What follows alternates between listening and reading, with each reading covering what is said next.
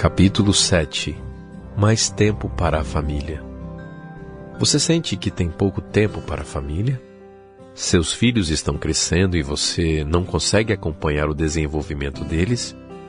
Se esse é seu sentimento, você não está sozinho. Uma pesquisa brasileira constatou que mais da metade dos pais carrega consigo essa insatisfação. Na realidade, cerca de 70% dos brasileiros gostariam de dedicar mais tempo para passear com a família e ter momentos juntos, mesmo que isso significasse menos dinheiro no bolso. Entretanto, muitos sentem que essa realidade parece estar distante.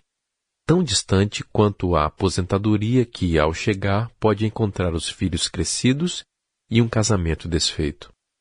Para as mulheres que precisam equilibrar a vida profissional fora de casa e grande parte da responsabilidade doméstica, a pressão chega perto do insuportável. Assim, tem se tornado muito comum encontrar mulheres que se sentem duplamente em falta, como profissionais e como mães. Alguns argumentam que o mais importante em relação à família é dedicar tempo de qualidade. Embora essa solução seja parcialmente verdadeira, é incompleta. O tempo é um dos maiores bens concedidos a cada pessoa, e nossa maneira de usá-lo demonstra o que realmente importa para nós. Nesse caso, a quantidade também influencia a qualidade. Pensar somente na qualidade do tempo para a família é mais ou menos como visitar um restaurante requintado, com pratos refinadíssimos, mas com porções tão pequenas que não saciam a fome, nem mesmo fornecem nutrição suficiente para o organismo. Assim como seu corpo requer certa quantidade de alimento de boa qualidade, sua família também precisa de tempo de qualidade e na quantidade adequada. Reunião familiar diária. Como se pode ajustar tempo de qualidade e na medida necessária para o bem-estar da família se lidamos com exigências profissionais e sociais que atropelam as horas livres? O que fazer com a pressão por soluções imediatas que vem de superiores, clientes ou funcionários? Ou ainda, como cuidar do tempo com a família quando a própria família está em risco pela falta de dinheiro? Para questões como essas, a melhor resposta está com quem criou o ser humano e a família. O texto bíblico faz referência a uma visita costumeira do Criador ao primeiro casal a cada pôr do sol. Diante do pecado de Adão e Eva, ele os convidou para um diálogo em que os erros foram nomeados e identificados. Além disso, uma solução foi apresentada para a crise no relacionamento entre marido e mulher e entre eles e o Pai Celestial. Esse relato nos apresenta a necessidade de a família se reunir para dialogar sobre as dificuldades enfrentadas a cada dia. Desentendimentos conhecidos, ofensas ou desacordos que pairam silenciosamente sobre a família precisam ser analisados em busca de uma solução. Buscando a presença do Criador diariamente, a família pode encontrar orientação e resposta para os problemas mais desafiadores. Assim como falava com o primeiro casal, ele continua falando com cada família que deseja aprender e crescer por meio da oração e de sua palavra, a Bíblia Sagrada. A reunião diária com Deus é o momento mais adequado para se alcançar maior conexão entre marido e mulher e também entre pais e filhos. Esse é um tempo que deve ser planejado e protegido de interrupções e distrações.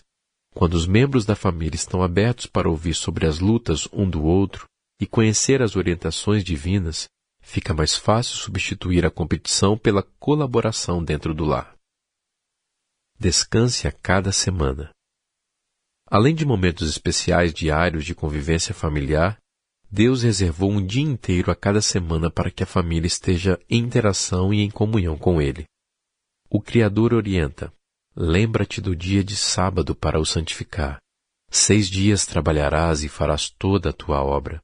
Mas o sétimo dia é o sábado do Senhor teu Deus. Não farás nenhum trabalho, nem tu, nem o teu filho, nem a tua filha, nem o teu servo, nem a tua serva.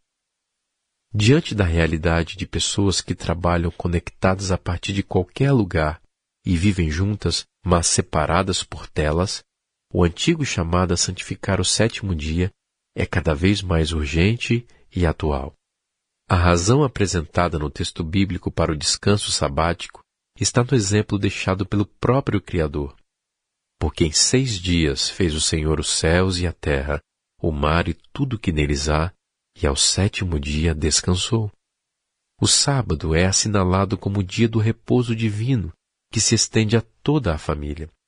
Assim como o Criador abençoou e santificou o sétimo dia e nele descansou, a bênção do descanso é oferecida a cada família, até mesmo para aquela que parece a ponto de se fragmentar irreversivelmente por pressões internas e externas. Considerando que Deus jamais se cansa, o descanso divino no sétimo dia não tem em vista seu benefício, mas o bem-estar de cada pessoa. Vemos na descrição bíblica que o descanso de Deus no primeiro sábado marca o fim de um ciclo de trabalho que cessa com a conclusão de uma obra-prima. O sétimo dia é dedicado à celebração de um trabalho pleno finalizado com a formação do primeiro casal. Adão e Eva, em meio à criação perfeita, se alegram com o Criador pela bênção da vida. Eles vivem seu primeiro dia completo ao lado do Criador, que cessa seus afazeres para estar junto deles. Assim, Deus não planejou o sábado para que fosse apenas um dia de ócio e inatividade. É um dia em que Deus vai ao encontro de cada família para se revelar como o Criador que se alegra com o bem-estar de sua criação. Esse é um dia abençoado e santificado porque Deus o escolheu para abençoar de maneira especial as famílias criadas por Ele. Para que essa bênção seja aproveitada ao máximo, é necessário que a família interrompa suas atividades corriqueiras e se dedique a buscar a Deus. Nenhum trabalho ou preocupação deve afastá-la dessa celebração semanal. Escravos do relógio, a libertação no tempo divino. Outra razão bíblica para o descanso sabático está na libertação de Israel da opressão vivida em séculos de cativeiro. Assim, recordando o mandamento apresentado por Deus no Monte Sinai, Moisés acrescentou mais um motivo para a santificação do sétimo dia. Porque te lembrarás que foste servo na terra do Egito e que o Senhor teu Deus te tirou dali com mão poderosa e braço estendido. Além de nos lembrar que Deus é o Criador da família e a destinou à suprema felicidade, o sábado também nos traz à mente a ação de Deus como resgatador e protetor da família em meio às situações de crise. A terra dos faraós simbolizou para Israel servidão e opressão. Ali grande parte de sua riqueza foi usurpada, os israelitas perderam a liberdade, foram forçados a trabalhar além das próprias forças e seus filhos foram atirados ao rio Nilo. No entanto, em sua misericórdia, Deus proveu libertação ao povo escravizado. Pelo sangue do cordeiro aspergido junto às portas da casa de cada família, eles foram poupados da destruição final sobre a nação opressora. Quando veio ao mundo, Cristo se tornou o Cordeiro de Deus que derramou seu sangue para livrar todas as famílias da terra da opressão, o domínio do pecado.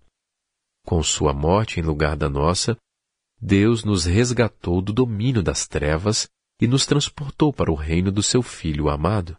Assim, Deus pode livrar a família da escravidão causada pelo pecado e suas consequências. Toda família tem à sua disposição um poder que vem do alto e capacita seus membros a vencer o vício, abandonar a infidelidade conjugal, superar as falhas de caráter, valorizar o cônjuge, amar os filhos, respeitar os pais e criar em casa um lugar de paz e harmonia. Como dia separado para celebrar a libertação do pecado e do cativeiro da maldade, o sábado é um convite semanal para a família abandonar tudo o que a afasta de Deus e descansar de maneira confiante nas promessas de suas bênçãos. Há na Bíblia a garantia de que resta um repouso para as famílias que recebem a Cristo pela fé e cumprem sua vontade. A palavra apostólica assegura: nós, os que cremos, é que entramos naquele descanso. Como um monumento temporal da criação divina, o sábado nos lembra de que a família foi estabelecida inicialmente em um lugar perfeito para uma vida sem pecado nem maldade, cheia de realização e prazer. Esse continua sendo o plano divino para todas as famílias. Entretanto, como memorial da redenção obtida pela fé no sacrifício de Cristo, o sábado nos lembra de que o pecado da primeira família alcançou todos os seus descendentes chegando até nós. Por isso não há em lugar algum uma família sem problemas que viva sempre feliz.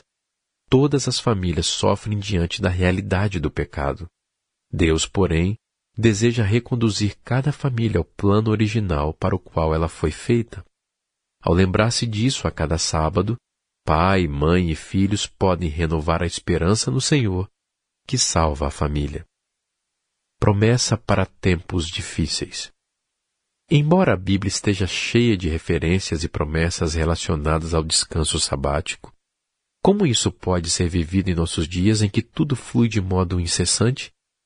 O que essa orientação bíblica significa neste mundo que funciona 24 horas por dia, sete dias na semana?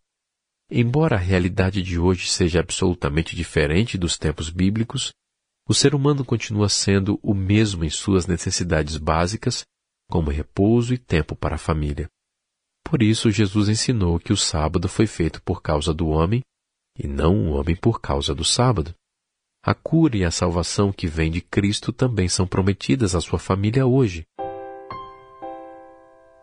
O descanso do sábado experimentado pela família é real quando cada pessoa desvia o olhar de si mesma, dos próprios dramas e interesses, de suas telas e redes sociais, para olhar para o Criador e para as necessidades do próximo.